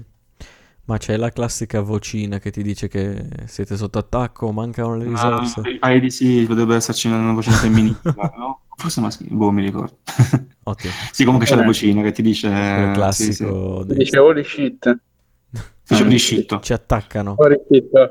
Serve legname, serve più, leg- serve più oro. Sì. Vabbè, mi scuso per aver fatto addormentare, ma è uno strategico tecnico. No, in realtà, in realtà, quando hai detto che si possono lanciare i pianeti in faccia agli altri mi hai interessato. Eri che sei illuminato. Si sono illuminato e ho detto, ma non è così male sto gioco. Ale invece sta dormendo, lo sento russare da qua. Sì, sì, sì, esatto, esatto. È proprio morto, cioè. Appunto. sveglia, sveglia. Tocca a te. Ci sono. Oh, tocca a me. Tocca a te. Ci sono, ci sono. Proprio lui, signore. Tocca a me, no, tocca a me veramente? Mm. Tocca a te veramente. Ma Mattia, hai finito? Scusa, sì, sì, comunque ho finito. Quanto lo consigli finora? Mattia, ma... allora, lo consig- io lo consiglierei anche a chi non, a chi non apprezza mh, mm, i strategici, secondo me. Cioè, chi non, magari non sembra avvicinato, perché eh, questo potrebbe rendere più interessante l'approccio. Cioè, magari uno dice, va bene, sì, lo strategico, ehm, nel senso di lo strategico di, più incentrato sul combattimento, in cui si scontrano fazioni, devi costruirti la base militare, eh, produrre unità. Questo qui è, può essere più interessante per... Mh, mm, per, il, come posso dire, per i pianeti per che si lanciano, no, per l'innovazione che porta almeno nell'aggiungere una dimensione eh, spaziale al tutto, una dimensione in cui si possono utilizzare i pianeti come basi o come armi, e quindi penso possa essere interessante. Sì, lo è. Direi di sì. Eh, io dicevo, chiedo scusa Mattia, ma purtroppo è un genere che non so bene cosa... Non so bene come inserirmi, insomma. No? Genere lontano, da... talmente lontano dai miei gusti che, che vabbè. Quindi ha praticamente eh, deciso di schiacciare un pisolino e va bene, insomma. Eh, comunque forse non mi sono sen- si è sentito perché sono un attimo, dicevo, eh, di nuovo. questa dimensione in più spaziale può essere secondo me un motivo di interesse che potrebbe anche essere mh, mm, una spinta per chi non ha, non ha mai uh, approcciato il genere. Quindi sì, lo sì. consiglierei un po' a tutti in generale. Mi, mi, piace, mi è piaciuto come gioco, lo continuerò a giocare ovviamente. Quindi, e può essere divertente giocarlo effettivamente in compagnia, si, si fa anche grandi risate, secondo me. Ah, Quindi lo consiglio, ottimo, lo consiglio ottimo. in ogni caso. Bene. Ottimo. Bene, ora passiamo, passiamo, avanti. Abbiamo svegliato Ale perché adesso è il suo turno. Ci porta un JRPG che voleva giocare da 6.000 anni. Mi ha rotto le palle per circa un anno e poi ci sta mettendo 4 mesi per finirlo. Ale si è sì. lo stesso e oggi ci parla di Radiant Storia uscito su 3DS. Come esatto, Radiant Storia Perfect Chronology più precisamente perché il primo Radiant Storia uscì nel 2010 in, eh, in, Giappone e 2011 in Nord America, ma in Europa non è mai arrivato, salvo eh, per vie traverse, insomma, eh, traduzione amatoriale italiana eh, pure mm. compresa.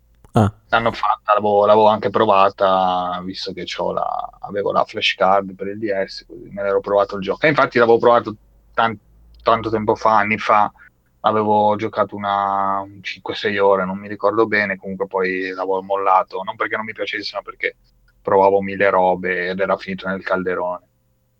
Vista l'uscita di questa remastered alla fine a tutti gli effetti, perché se andiamo a vedere poi quando vi parlerò delle varie componenti, eh, è una remastered su 3DS, ho detto vabbè dai me lo gioco, eh, non l'ho finito come ha, come ha, premesso Eric perché ci sto mettendo un po' a portarlo avanti, ma sono veramente alle battute finali, almeno credo. Però insomma, neanche a metà chiama, gioco, ma non lo so. Il capitolo si chiama Final, poi non so se non è finale, mi, mi trolla il gioco comunque. Vabbè. Possibile. Non verso la fine, sì, sì, possibile, visto il gioco particolare. Comunque, allora, eh, ho detto remastered perché comunque porta un doppiaggio intero eh, al titolo che mancava nell'originale DS. Doppiaggio inglese, presente nella versione europea, eh, quindi non è presente il doppio audio giapponese e inglese, come altri, come altri titoli Atlus. Mm. Eh, grande qualità, perché le voci sono le stesse di Atlus, quindi le stesse di, di Persona. Giustamente eh, doppiato, esatto ri- sì, sì, riconoscerete le varie voci, insomma, se avete giocato un persona a caso, penso degli ultimi dei più recenti, insomma, 3, 4, 5, immagino che siano gli stessi. L'hai giocato eh, in giapponese, hai detto? Doppiato? No, no, no, in inglese non, okay. c'è, non c'è il doppiaggio giapponese, è solo nella versione giapponese del che, gioco. Che comunque è ottimo, eh, anche come già sì, dissi. Sì, sì, no, no, in inglese infatti gli Atlus sono, sono perfetti i doppiaggi. Niente è molto, non ho detto neanche l'impostazione, è comunque un fantasy classico, quindi mana, il mondo, c'è il mana nel mondo, ci sono le razze, ci sono le spade. E ci sono le battaglie a turni. e ci sono le battaglie a turni, super classico, però, però, adesso poi ve ne parlerò. Comunque, quindi doppiato molto bene, molto, sai, a volte formale, comunque, no? Cavalieri, truppe, robe varie. Eh, come ho detto, doppiato benissimo. L'hanno pure ridisegnato, hanno fatto tutto un lavoro di, di design, diciamo, l'hanno reso più, più, anime style, l'hanno dato secondo me. Inizialmente credevo avessero eh, cambiato troppo, cioè perché il primo, se andate a vedere qualche screen, che vabbè, su DS gli screen che troverete saranno un po' diciamo di bassa qualità perché comunque la risoluzione era quella che era, mm. ma i personaggi erano proprio diversi, cioè il loro design, alcuni, alcuni no, in realtà erano, sono rimasti abbastanza simili, ma tipo il protagonista, la ragazza, quelli che vedrete sicuramente se cercate Radianti Storia così su Google, eh, li hanno proprio modificati ed erano più cupi nell'originale, era, erano molto quasi brutti, ma non brutti nel senso brutti disegnati male, brutti proprio come una persona brutta, cioè. Invece qua sono più, ecco, più anime, cioè se guardate, insomma, li vedete che sono un po' più bellini, un po' più ringiovaniti, eh, soprattutto un personaggio che cioè, eh, fra un po' aveva i capelli bianchi nel DS, qua invece è super biondo, con i capelli lunghi, neanche, no, neanche, non so, Tarzan della giungla. Boh. E, e, niente, comunque hanno fatto un gran lavoro. Se non erro, come DLC eh, ci sono anche degli altri eh, degli altri diciamo artwork da, da, sfruttare, quindi addirittura anche quelli cibi no, che vanno tanto di moda, quelli cibi orribili da mettere appunto al posto di quelli che ci sono base. Mi sembra di aver visto nei vecchi trailer che li lasciavano giapponesi del gioco. Mm. Eh, oltre a questo ci sono dei capitoli anche aggiuntivi del gioco che ovviamente io non ho finito l'originale, quindi non è che li, li posso riconoscere, quelli che quelli ci sono, però il gioco all'inizio quando lo avvii ti chiede se vuoi giocare la versione quindi originale e successivamente sbloccare i capitoli aggiuntivi oppure giocare la versione eh, rimaneggiata da, dagli sviluppatori che comprende eh, capitoli aggiuntivi, quindi li inserisce proprio all'interno della storia. Ecco, già lì sono eh, le, le, scelte iniziali che ti fanno veramente morire. Cosa faccio? Cosa faccio? Eh, beh, eh, un pochettino sì, però alla fine c'è scritto ti consigliamo questa, ovvero la versione originale se non hai giocato l'originale, oppure ti riconsigliamo la, questa qua se, se, hai già giocato l'originale. E poi ti devi rifare tutti... Mi, mi sono fidato degli sviluppatori e ho scelto la versione originale. Mm. Questo perché eh, c'è questa cosa, eh, questa particolarità, ecco. Perché il gioco è strutturato con eh, i viaggi nel tempo, no? Viaggi nel tempo in cui avremo letteralmente i vari nodi narrativi su cui noi potremo viaggiare in qualsiasi momento praticamente. Mentre giochiamo potremo andare avanti o indietro nel tempo e eseguire azioni che ci andranno a cambiare, a modificare l'altra linea temporale che avremo. Cioè noi giocheremo praticamente in due linee temporali distinte, quindi un'azione che facciamo da una parte, poi ci va a modificare l'altra, quindi ci spostiamo di là e andiamo avanti di là e così via più o meno, no? Quindi a un certo punto ci saranno delle scelte, scelte che però a volte in realtà hanno uno stile un po' particolare, nel senso che non sono scelte che dici ok faccio questa scelta, poi magari due ore dopo vedi che hai fatto quella scelta, ah, figata, succede qualcosa.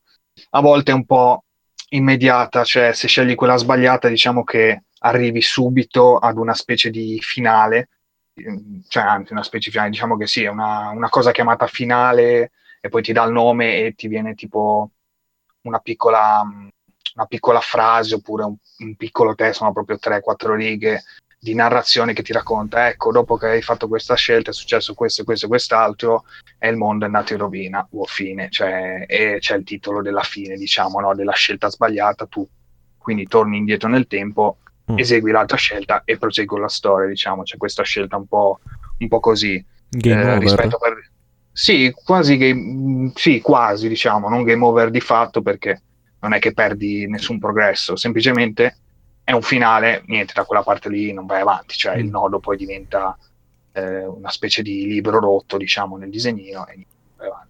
Capito. E rispetto per esempio ad altri giochi come, non so Eric se ricordi eh, Nine Hours, uh, Nine sì, sì, sì. Person, Doors, ecco dove lì invece tu bene o male prosegui e hai, arrivi a vari finali, qua ecco invece è diverso perché appunto quando avrai ti blocca subito lì, ti blocca subito, sì, come sarà tra l'altro poi Virtual Last Reward se lo giocherai dopo più o meno a quell'impostazione sì, sì. molti finali sparsi un po' nel gioco. Comunque, comunque interessante. Alla fine è un po' un, um, una particolarità che nei JRPG diciamo non, non c'è questa possibilità di andare avanti e indietro, di comunque fare azioni che ti vanno a cambiare, di seguire due linee narrative alla fine distinte, perché poi vai con altri personaggi, no? incontri, quindi hai varie combinazioni di parti differenti a seconda della linea narrativa in cui stai giocando, comunque abbastanza interessante. Uh-huh. Interessante Bello. come il combat system. Ecco. Che, che eh, è classico a turni. Eh, nemici a schermo, possibilità di mh, colpirli con una spadata e attaccarli ovviamente eh, in modo da essere in vantaggio poi nel, nel combattimento. Ma il tempo va. Però, no, scherzo. però ecco, nel momento in cui li colpisci, praticamente non succede che parte subito il combattimento, li stordisci, tipo vien- vengono le Z, tipo come se gli dai il sonno praticamente. Mm-hmm. Eh, e quindi poi si, si, bloccano lì, puoi semplicemente passare, andare avanti e lasciarli perdere se non hai voglia di, di farmare, insomma, è abbastanza user friendly come cosa, se non hai voglia ecco, di, di farmare, di, di, fare scontri, puoi semplicemente proprio la, lasciarli, se no loro ovviamente ti corrono incontro, ma sono anche facili da schivare spesso, quindi non, non è un problema. E comunque dopo hai colpiti, tu invece se ti avvicini puoi fare il combattimento e sei in vantaggio. Sei in vantaggio perché? Perché nello schermo sotto avrai i turni messi in uh, verticale tipo... Uh, Final Fantasy X con i turni così in verticale con i vari personaggi, sparo uno che adesso mi viene in mente giusto per farvi, cap- farvi capire. Ma... Cosa intendi per turni verticali? La barra dei eh, turni. No, nello schermo sotto diciamo hai la barra con tutti i vari turni, tu li vedi e sono messi in verticale. Ah, che si caricano, sarebbe l'Active Time Battle, la TB. No, eh, no, no, no, tipo... no, è a turni, è a turni fermo, non c'è, ah, non c'è okay. ecco però li vedi i turni tu sotto, cioè tu sotto hai, eh, mi sembra un massimo di 11 turni, vedi, diciamo l'anteprima di 11 turni, quindi hai, che so, il tuo personaggio, eh, poi dopo c'è il nemico, poi ci sono gli altri due personaggi del parco. Ah, ho capito, capito, capito, sì, sì, sì, adesso ho capito, sì, sì, sì. Eh. E hai questa, il party è composto da tre personaggi, il tuo party, più ovviamente quelli che avrai eh, massimo di 6 mi sembra che ti puoi portare dietro diciamo e cambiarli fuori dal combattimento però poi in combattimento sono 3 Partiamo. mentre i nemici praticamente sono posizionati in una specie di scacchiera a scacchiera 3x3 cioè in realtà sono tipo puntini non è che vedi proprio la scacchiera però vabbè la loro posizione è quella però sì, è carino perché sapendo. alcuni, alcuni è un po' come anche come battaglia navale nel senso alcuni nemici occupano eh, più posto sono più grossi quindi eh, occupano appunto du- due spazi, per esempio, invece che uno, oppure ne occupano tre e così via. Questo perché eh, c'è un sistema di combo in cui eh, molte mosse, per esempio, tipo ti spingono e ti spostano gli avversari. Questo cosa vuol dire? Ho un avversario in un punto, un avversario in un altro, se io con un attacco tipo lo sposto in fondo a questa scacchiera, poi con l'altro personaggio lo colpisco e lo sposto verso destra, ci sono letteralmente delle mosse tipo che si chiamano sparata a destra, sparata a sinistra, sparata eh, eh, push, no? che lo spingi oppure che lo attiri, no? quindi li sposti un po' come vuoi, no? eh, combinando i turni, eh, nel momento in cui occuperanno lo stesso spazio, ovviamente il personaggio che attaccherà dopo colpirà tutti, capito? Non so se è una cagata, ma lo, lo avrò spiegato malissimo sicuramente, però no, diciamo che capito, no, no. il gioco ha questa, dà questa possibilità, ecco, quindi cosa, banalmente hai due nemici o tre che subiscono, eh, subiscono l'elettricità, sono deboli all'elettricità, tu eh, ti combini perché hai la possibilità, i, i tuoi turni hai la possibilità di spostarli bene o male come vuoi, ecco, dei tuoi personaggi, chiaramente, non puoi annullare quelli dei, dei nemici se non con, con, un'abilità apposita che poi si sbloccherà più avanti, puoi anche annullare un turno eh, di un nemico, quindi guadagnare un turno e avere più attacchi. Però tu ti sposti ecco, i tuoi nemici, te li metti in un punto preciso, poi fai dare il colpo al mago del momento e tira, la, tira il tuono e colpisce tutti e tre insieme e ci fa, fai chiaramente più danno. Ovviamente massimo numero, cioè più alzi queste combo, più fai quindi eh, punti, più avrai reward sia di esperienza che di, di, oggetti, insomma, se riesci a... Una volta ho fatto tipo 50, mi ha dato un mucchio di cose per dire. Bello, una battaglia un pochetto più... meno classica, un po' più movimentata, sembra. Sì, esatto, esatto. L'unica cosa, l'unica, bah, diciamo, pecca però nel senso, cioè a volte avrei preferito che... Eh, avrei preferito un reward anche nel, nel, momento in cui eliminavo il gruppo di nemici in minor turni e tempo, perché eh, per dire, cioè a volte per alzare la combo magari devi star lì e dici ok adesso un, è rimasto un nemico, io questo nemico magari lo sposta, eh, spostavo il mio party in modo che poi accumulavo tutti i turni, perché ovviamente cioè, sposti per esempio hai, sotto vedi nella, nella, scherm, nella, schermata sotto proprio del, del, della console vedi i tuoi turni, ovviamente se c'è un nemico quel nemico lì avrà pochi turni rispetto ai tuoi tre personaggi, no? Quindi tu lo sposti, magari ok, lo fai attaccare per primo, così quello poi se ne va in fondo alla lista e poi c'hai 10 attacchi di fila, è ovvio che poi fai le combo e ci fai, che ne so, eh, cioè 25 combo, però cioè vabbè, lo potevi magari eliminare con un colpo e fare una combo in quel momento, capito?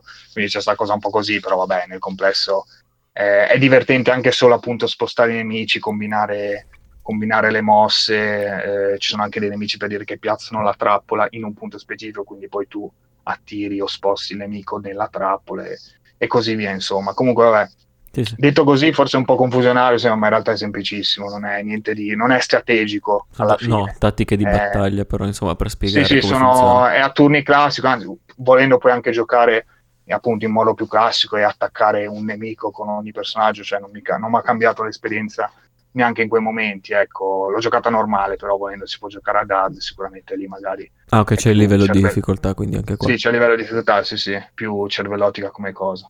Mm-hmm. E... e... niente, cosa c'è da dire? Alla fine, vabbè, la storia...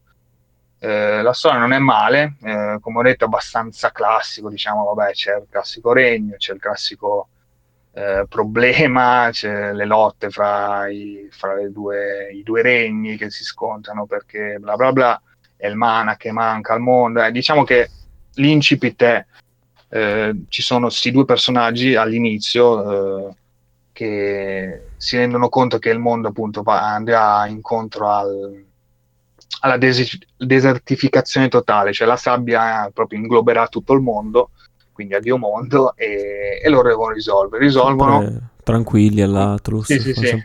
risolvono con questo, appunto, questo libro, libro che permetterà al protagonista di viaggiare nel tempo, in modo da cercare di, di evitare questa desertificazione. Ecco, diciamo che l'incipit è questo. Mm. E, e, niente, è fatto bene, bello. Il lavoro comunque di, di Remastered è abbastanza buono, certo, vabbè, non è, è un gioco DS, eh, diciamo che eh, graficamente non è che hanno fatto appunto a parte la parte più, più artistica, come ho detto, il resto poi è rimasto, è rimasto quello, bene o male. Forse le, le aree sono un po' più... Come? L'avessero fatto su Switch. Eh, no, direi di no perché comunque è sempre appunto c'è il personaggino piccolo c'è lo sprite, diciamo. C'è Quindi comunque funziona allora in quella risoluzione. Sembrava dicesse il contrario prima. No, eh, non funzionava nel DS, dico. Cioè, ho detto, se cercate le immagini del DS magari vedete una porcheria perché comunque eh, anche solo il font, cioè c'è stato comunque tutto un lavoro di rivisitazione, ah, di okay. scritte, di cose, cioè fatto bene. E invece nel DS, chiaro che nel 3DS. il DS faceva quello, invece il 3DS è fatto bene, ecco non so su Switch come, come sarebbe uscito. Eh, comunque, vabbè, poi c'è qualcosina anche di, di esplorazione con qualche eh, piccolo, piccolo, elemento tipo barili esplosivi eh, per fare esplodere, volendo anche i nemici, per esempio, li puoi cancellare dal, dalla zona facendoli esplodere, poi hai la possibilità di a un certo punto di diventare invisibile, quindi eh, schivi, schivi i nemici senza problemi, consumando mana e, così via, insomma. Comunque, niente, non l'ho ancora finito, quindi magari parlerò più avanti se mi è piaciuta la storia, se consigliarlo a maggior ragione, ma... Beh, per adesso per gameplay è tutto. Sì, sì, è un bel, un bel JRPG, bei personaggi, eh, bello il sistema di combattimento comunque divertente, fatto bene narrativamente, fatto bene, il doppiaggio, tutto, cioè sono delle belle scene, de- bella musica, cioè, un JRPG, insomma, Atlus. Sì, c'è, poco da, c'è poco da dire, sì. Bene. E niente, dai, direi che... Tanto ce l'ho già in lista, quindi grazie, grazie. Ah. Comunque. Ce lo consiglia, ce lo consiglia. Questo in realtà sì, sì, io sì. Volevo, volevo, giocarlo contemporaneamente lui, ma poi tra una cosa e l'altra non, è, non sono riuscito a iniziarlo. Ho detto sì, sì, poi l'inizio, sì, sì, però poi dopo tra un gioco e l'altro non sono più riuscito. Comunque ce l'ho anch'io lì e ci, ci voglio arrivare anche io a provarlo un po', anche perché come sapete sono arenato sui Final Fantasy e non ho giocato molti JRPG a parte Persona 4 e, e Nino Kuni al di fuori di, quella, di quelle produzioni lì. Quindi sono molto curioso. Poi prima o poi fate sì, anche ma poi è, mo- è, molto leggero comunque, non è, appunto, non è, pesante a livello farming, okay. praticamente quasi zero a parte un'apposita modalità diciamo dove è la possibilità di, non l'ho detto, è la possibilità di avere tutti i personaggi del party in qualsiasi momento, quindi te li puoi livellare, ti puoi guardare le mosse che magari, ecco, uno che ne so, l'ha incontrato in una linea temporale, non, hai, non hai avuto l'occasione di sfruttarlo, sì. invece lo puoi sfruttare e ti dà poi dei, delle monete speciali che trovi solo lì, che ti sbloccano degli oggetti che trovi solo lì, comunque ecco quel Strano, divertimento stranissimo. ecco, trova, eh, trova appunto nel potenziarsi i personaggi, puoi farlo senza stare a giocare nel eh, nelle, nel gioco, diciamo, nel mondo di gioco reale, almeno sì, ecco, sì, una sì. zona apposita, sei più anche facilitato in quello, sei più comodo in quello. Ecco, tutto lì, quindi, certo. fatto, Not bad. Bene. Lo giocherò. Bene, bene, molto bene. Eh, direi che in realtà per oggi mi sa che abbiamo fatto la puntata, non volevo dirvelo, ma mi sa che siamo giunti alla fine. Eh, almeno così mi scrivono. No, te, sono ancora io. Infatti, dicevo, te Matt in realtà ci porti ancora... Eh, non mi ricordo dove, niente, dove sono morto. Vi porto una prima impressione anche io, eh, come ha fatto Mattia. Ah, Wizard of Legend. Su Wizard of Legend, certo. questo indie che è uscito la settimana scorsa. Lo aspettavo da tempo, nel senso che avevo provato la demo tempo addietro, è stato anche questo fun- fondato su Kickstarter eh, con successo, e boh, mi sembrava carino, stile pixel art classico, un po' reminiscente di Hyperlight Drifter, ma un pochetto più realistico nei termini del, mm, del pensabile, perché Hyperlight Drifter alla fine era molto tecnologico, molto quadrato, se ve lo ricordate. E questo è un po' sì, più, sì. insomma, pixel art classico, pixel art indie classico, quindi tutto ok. Eh, vi porto le solite info utili, il genere è, è gioco d'azione roguelite, quindi avremo elementi randomici, dungeon... Non l'avrei mai detto. È incredibile, vero? Dungeon uh, generati proceduralmente, oggetti, eccetera, eccetera. Sviluppato da Contingent 99, questo duo di sviluppatori indipendenti che appunto hanno fatto solo questo. Dopo il liceo hanno deciso di fare questa cosa. Credo che ci abbiano messo tre anni a fare il tutto, perché tipo il Kickstarter è partito due anni fa, e insomma erano già un buon punto dello sviluppo, pubblicato sempre da loro con Unity e lo trovate su tutte le piattaforme praticamente, PC su Steam, eh, Nintendo Switch, PlayStation 4, Xbox One, ha una cifra di, se non ricordo male, 16 euro. Io l'ho giocato su Switch perché l'ho comprato lì in single player. E un mio amico l'ha acquistato su PC e c- c'è la cooperativa locale. In tutti e due i sistemi ovviamente abbiamo deciso per non bestemmiare più di tanto di farlo con dei controller normali e non con mezzo Joy-Con a testa perché purtroppo io solo quello sono povero quindi mi porto un primo sguardo su lato single player e lato multiplayer iniziamo col dire che in questo gioco impersoneremo un mago che praticamente la storia è molto semplice, parteciperà a delle prove, che sono appunto questi labirinti generati randomicamente, per diventare il prossimo Wizard of Legend. Wow, incredibile. Boh, incredibile, incredibile. Questa è la... Non, non ho capito. Non l'avrei mai detto. Eh, la, la trama è un po' difficile in realtà da capire, però in realtà le ha lasciato un bot al microfono che ogni tipo tre minuti dice non l'avrei mai detto. Esatto. No, sai come quando non ascolti che ti, poi dici ogni tanto ah mm, sì. Sì, sì, sì. Eh, e lui dice non l'avrei, non l'avrei, mai detto, è molto elaborato, eh, sembra, sembra in realtà genuino, sembra genuino. Sì, in realtà è solo un bot, peccato. Comunque, ma sono, non ho capito, i dungeon sono procedurali? No. Ah. no, e basta, zitti, basta, basta. No, i dati no, sono procedurali, non so se l'ho già detto, incredibile. No, hai randomicamente detto. Non l'avrei mai detto. cioè, proprio la fine della puntata. Guarda caso, sempre quando parlo io c'è il bordello. Si crea eh, questo casino vero, intrinseco. Hai veramente ragione. Esatto, ma giusto così perché io mi faccio le scalette e poi non so parlare.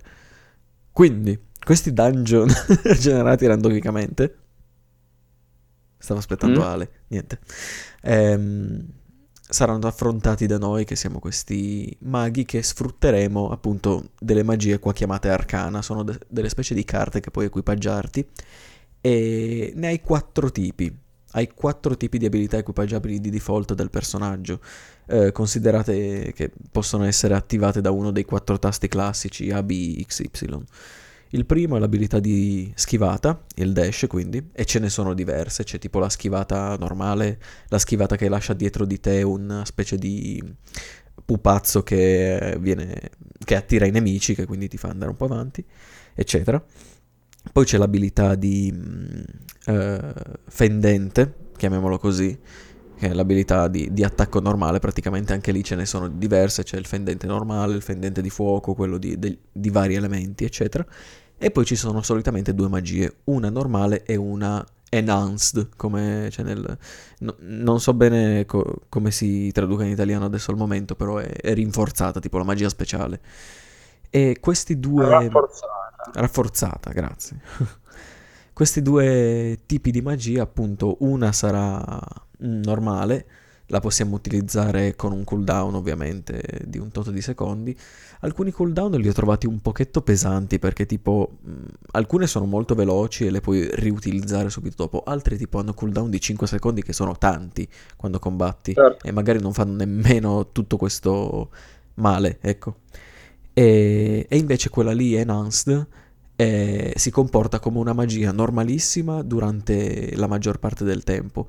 Poi piano piano, eh, sconfiggendo i nemici, ti si ricarica una barra blu in alto e quando è al massimo la, la, puoi utilizzare in modalità enhanced, che praticamente fa molti più danni, fa cose più strane, eccetera, eccetera. Quindi dicevo, qua con questo nostro mago andiamo all'interno dei labirinti, il gameplay è molto veloce, a differenza di altri roguelite che ho provato, alias uh, The Binding of Isaac e Enter the Gungeon per adesso che mi vengono in mente. È meno bullet hell di fatti in questo caso perché i due che ho citato sono prettamente bullet hell pieno di proiettili eccetera eccetera. È molto più veloce devi essere veloce ad attaccare il nemico devi schivare al tempo giusto. La schivata è praticamente infinita cioè la puoi fare in qualsiasi momento non, consumi, non consuma stamina eccetera per capirci. E e poi, oltre alle magie e tutto che dicevo prima, mi sono dimenticato di dire che puoi equipaggiarti anche un accessorio, che ovviamente ti dà un bonus, ad esempio c'è botti- una certa bottiglietta d'acqua che ti potenzia i, i danni di acqua. Ma eh, queste cose che ho detto, tu- tutto ciò che è equipaggiabile dal personaggio di default, eh, sono quindi un accessorio e quattro magie. Questo lo puoi fare prima di entrare nel labirinto. Ogni magia e ogni accessorio poi può, può essere comprato nella piazza centrale, nell'hub centrale, dalla moneta, dalla moneta locale che sono delle specie di cristalli.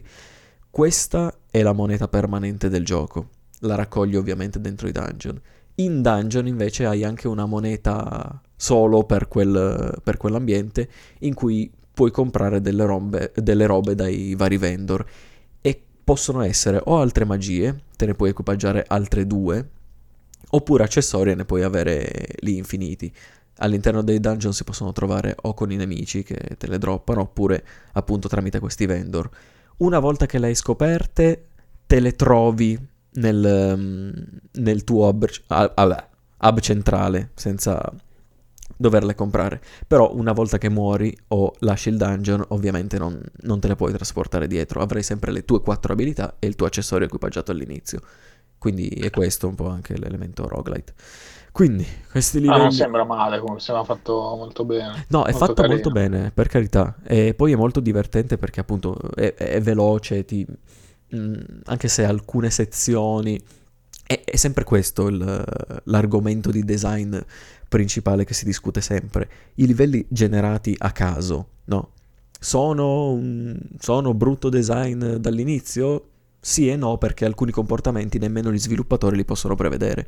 Vedete quante mille miliardi di giocatori hanno... Non miliardi, Beh, però tanti dipende. giocatori. Aspetta, che hanno rotto The Binding of Isaac, hanno rotto mille mila roguelite del genere. Mi, Quindi... Io, io ci pongo, faccio un grande, una grande invece osservazione qui Dica. che per quanto riguarda il level design, le stanze di The Binding of Isaac non sono generate eh, proceduralmente, le stanze sono disegnate e poi composte, quindi la singola stanza è stata disegnata e viene proposta come è stata disegnata, poi la composizione del livello è procedurale. No, ma infatti lo di- l'avrei detto dopo. Riguarda, sì. Sì. Per quanto riguarda la rottura del gioco con gli oggetti in The Binding of Isaac, è previsto dal gioco, non è che sfugge dalle mani, cioè è proprio previsto che tu ogni tanto abbia quella run fortunata. Eh, di fatto certo. le combinazioni che, che, ti fanno sfondare il gioco con tutti gli oggetti sono molto poche, cioè la run fortunata in cui rompi il gioco ti arriva dopo tante ore di gioco. Non è che ogni run eh, rompi il gioco, certo se sei bravo sei più portato a sfruttare certe cose meglio e a rompere il gioco, però è un eh, tipo certo. di gioco che ti porta a fare quello. Eh, secondo certo, me, sì. almeno è quello che è stato il mio approccio. Cioè, non è un esempio di, di cattivo design nel senso di eh, non era previsto dallo sviluppatore eh, che accadesse. Lo sviluppatore ha messo gli strumenti perché accada, poi è raro che accade, quindi risulta come evento eh, non, non, prevedibile. Ecco. Però secondo me, almeno in The Binding of Isaac, è pienamente voluto. Poi, sì, ma in ognuno di questi c'è il margine di certezza anche da parte dello sviluppatore. Però considera questo, molto spesso invece di avere la run che spacca tutto, che appunto come dici tu è rara, non abbiamo nemmeno la run che ti permette di fare troppo, perché magari veramente trovi delle stanze improponibili, tu hai poche abilità, trovi poche cose e qua accade un pochetto spesso questo, cioè ci sono... E qui non sono neanche troppo d'accordo, scusa, poi ti lascio andare avanti, non ti rompo più le balle, perché secondo me lì sta un po' in un eh, git good del gioco, cioè se, se, tu non sei in grado di affrontare la stanza, tutte le stanze sono affrontabili eh, fin da subito, certo, è, in, è, in, in, dire, è, inopinabile che ci siano stanze più difficili di altre, ma è l'abilità costruita tua, cioè la tua abilità meccanica che ti permette di andare avanti. Cioè io sto affrontando questa cosa perché eh, ho giocato The Binding of Isaac riprendendolo più volte nel corso del tempo senza sviluppare quasi mai, se non su Switch, un'abilità meccanica reale, fisica. Eh, invece c'è mio amico Paolo, che saluto, che ci ascoltiamo. Eh, lui... Che ci ascoltiamo. Esatto, eh. che ci ascoltiamo. Eh, io ascolto lui, lui ascolta me, capito? Cioè, uno sfondamento della quarta parete, non avete capito niente. Eh, lui invece è molto più bravo di me a giocare. Eh, per lui sì, c'è magari la stanza dove mi dice eh, qua il danno dovevo prenderlo per forza, mi sono venuti addosso, non potevo schivarlo, ma è così poco che in tutta la run lui la domina la run il 99% delle volte. Poi magari non riesce a fare l'obiettivo difficile, cioè ci sta comunque che ci sia eh, qualcosa che ti faccia fallire, ma non, per, per, chi acquisisce quell'abilità non c'è, cioè scompare quel problema dell'imprevedibilità all'interno della stanza. Si riduce a tal punto che non è quello che ti fa perdere la run nel, nella maggior parte dei casi. Ecco. No, Questo certo. ci tenevo a dire. Ma è anche quello che magari è un giocatore che non ha proprio, mm, come si dice, grasp in inglese. Dice. Sì, sì, sì. Diciamo che non è afferrato. Che non è afferrato. Di... Queste cose meccaniche, può risultare, sì. secondo lui, in un bad design. Questo lo devo, insomma. Sì, sì, sì. può essere. Beh, sicuramente elemento di, di frustrazione cioè, ah, io sì, ma c'è anche in questo. ore di The Binding of Isaac uh. e dopo 30 minuti perdere in una stanza perché non sapevi affrontarla e dover ricominciare da zero eh, è assolutamente una roba che, che, lascia l'amaro in bocca al 100% e che ti fa chiudere il gioco in quel, mom- quel momento lì. Su questo sicuro, cioè. Però sì. è insito nel, nel, genere, cioè se stai giocando un roguelike o roguelite, eh, il permadeath è dentro nel pacchetto del genere, quindi mh, mm, non, ah, è, non, è, diciamo una, una come posso dire, non è una sorpresa cattiva che il gioco ti fa, è il genere che ti pone quel tipo di sfida e la morte viene gestita così. Ha visto anche il successo infinito del genere, sottogenere, come volete chiamarlo. Sì. Bene o male, penso che ai giocatori ecco, non dispiace comunque. Poi chiaro sì, che sì, c'è quello che cioè c'è quello bello, eh, come può essere vabbè, Isaac, che è uno magari dei, dei primi famosi, o anche Enter the Gungeon che hai citato, è quello che magari quello non so, adesso non è, non è, questo l'esempio di Wizard of Legend, però magari che sembra bello perché guardi gli screen su Steam, guardi il video, poi però magari giocato eh, si rileva cioè proprio un copia e incolla insipido senza sì. ecco, particolarità, cioè può capitare quello, però appunto non mi sembra questo il caso di, di Wizard. Ma questo io posso, posso, dire che ho 10 ore al totale tra sì, sì. solo magari e coop. Una la prima impressione... magari ti eh, esatto, conto, sì. anche perché come eh. dice giustamente Eric, uno deve prenderci la mano. Non è che se hai giocato certo. due o tre roguelite, poi sai giocarli tutti, ovviamente. Questo è molto diverso, appunto per quello che ho detto all'inizio, ovvero il combattimento, il gameplay molto frenetico, molto più frenetico. Quindi devi essere molto più attento su certi particolari e tralasciare altri, ecco.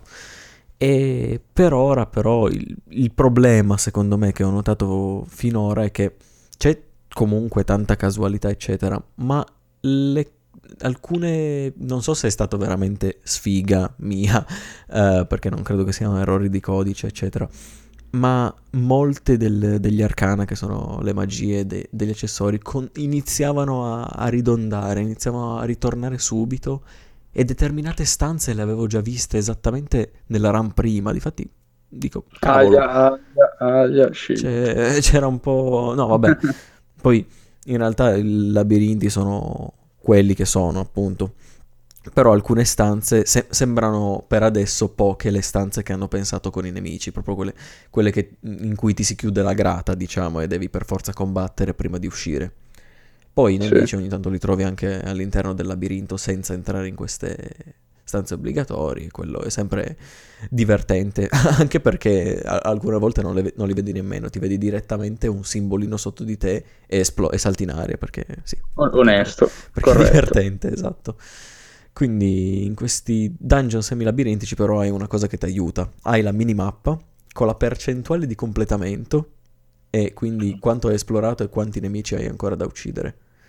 E... Ah una volta arrivato al boss, perché allora praticamente ogni prova, come la chiamano nel gioco, è strutturata così. Hai due livelli base, quindi due livelli labirintici alla fine dei quali c'è un mini boss. Alla fine di ogni due livelli, ce ne sono sei in totale, ci sono tre boss veri, tre dei boss elementali che esistono lì. Quindi in teoria adesso io non l'ho mai finito ancora una volta, non sono mai arrivato al boss finale della prova. In teoria però adesso ci sono solamente tre boss che conosco e, e, e svariati mini boss. Quindi quei tre ciclano ogni volta tra, tra le run. Molto probabilmente, cioè sono confidente appunto come un, ogni roguelite che si rispetti, che alla fine di aver completato una, una run, appunto essendo arrivato al boss finale, si sbloccheranno altri boss eh, veri sì, e propri, non solo sì, mini boss, perché praticamente i mini boss sono delle versioni um, potenziati e con lo sprite più grosso di nemici base che trovi nel labirinto. Tipo c'è il, il lanciere, il, la, l'arciere, il mago, evocatore, eccetera. Sono le versioni più grandi. E, e niente, questo è un min, minuscolo sguardo e magari ve lo, ve lo, riporto più avanti perché appunto adesso non ho molto da dire, ho semplicemente questa impressione qua dopo queste 10 ore di gioco, le giocate sono fluide, sono divertenti, molto probabilmente vale i soldi che l'ho pagato, la coop locale è sempre divertente ma super incasinata. Ci sono anche delle combinazioni piuttosto overpower da subito, quindi quando le sai boh, noi abbiamo trovato delle, delle magie che praticamente entri in una stanza, le lanci, sono spariti i nemici, non esistono più. sono, quindi, anche se ultimamente ho letto che hanno fatto una patch correttiva in cui hanno nerfato, hanno depotenziato praticamente tutto. Però mi pare ah. che l'abbiano ricorretta e abbiano ripotenziato alcune cose perché la community non era contenta. Super contenta. Non, non, sono andato a vedere, se siete curiosi andate a vedere il post di Reddit perché c'è direttamente lo sviluppatore, mi pare che abbia detto vi, vi abbiamo ascoltato e quindi abbiamo ripotenziato certe cose, eccetera, eccetera. Però comunque secondo me se il roguelite è un genere che vi può interessare questo è sicuramente da vedere, sembra interessante e con non poche potenzialità. Spero di non essere tradito da questo. Finito. Ottimo, ottimo. Io dirò due parole, l'ho provato per una trentina di minuti su PC. E, mm, allora, non, voglio parlare male perché comunque c'è solo un'impressione di chi ha preso il pad in mano, ci ha fatto un paio di partite per sentire un po' com'è il feeling eh, devo dire che a primo acchitto non penso sia brutto, ma non è scattata la droga. Cioè, quel tipo di giochi, almeno per la mia esperienza, come è stato, eh, come è stato Isaac, cioè, me, a me proprio scatta, scatta la droga, irrefrenabile, una partita dopo l'altra, vado avanti per 70 ore eh, senza potermi fermare, cioè proprio finisco una partita, voglio subito rifarne un'altra, oppure magari perdo forte e mi incazzo un po', però già dopo due ore vorrei già tornare a fare una partita.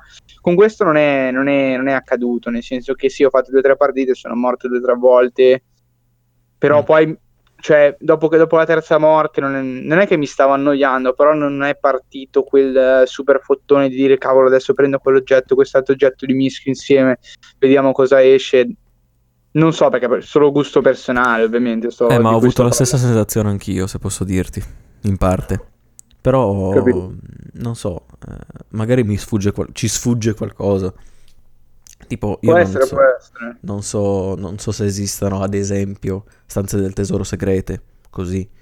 Però, sì, sì, sì. Boh, magari più avanti saprò qualcosa, la community poi si espande. Vediamo, c'è anche da dire che esatto, esattamente questi tipi di giochi poi si espandono nel tempo, esatto. è come lo stesso Isaac, alla fine sono 6.000 anni che, che lo aggiornano, lo cambiano, nuove edizioni, nuove espansioni, eccetera, Appunto. adesso è diventato colossale. Sì, questo ha una settimana di vita, yeah, quindi diamogli tempo. Esattamente. Va bene, va bene, sono sono contento e um, poi ci, torner- ci, tornerò sicuramente su perché io proprio, come ripeto, con, con i roguelike ho, ho, la droga. Poi non sono necessariamente un grandissimo giocatore, non necessariamente li finisco, in realtà non li finisco quasi mai. Però mi piace, cioè, sento proprio la, il mo- mosso dalla droga infinita, non riesco a fermarmi. non riesco a fermarmi. Fermatelo. Fermatelo. Come Dark Souls, insomma. Eh, oh shit. E niente, a questo punto direi che la puntata è stata davvero fatta. Non ho un nuovo ospite da tirare fuori dal cappello per farlo parlare di qualcos'altro. In realtà mi sa che siamo andati, non dico lunghissimi, ma. Ma abbastanza, abbastanza. okay. non, so, non so il timing preciso perché abbiamo tagliato un paio di volte, ma insomma, siamo andati bene. Molto bene, molto bene. Allora non posso fare altro che salutarvi e ringraziarvi come sempre se siete arrivati fino a qui. E niente, ragazzi, faccio la chiusura di fretta perché si va a giocare a Dark Souls, ragazzi, è incredibile, è uscito, incredibile, è che gioco, un che gioco nuovo. Ma che gioco, ragazzi, che gioco, è incredibile, incredibile. Dai, vieni, vieni, vieni. Che porterò poi tranquillo. Shh, dai, dai. Che Mamma gioco. Ciao a tutti. Ciao a tutti, ragazzi. Ciao, Ciao a tutti.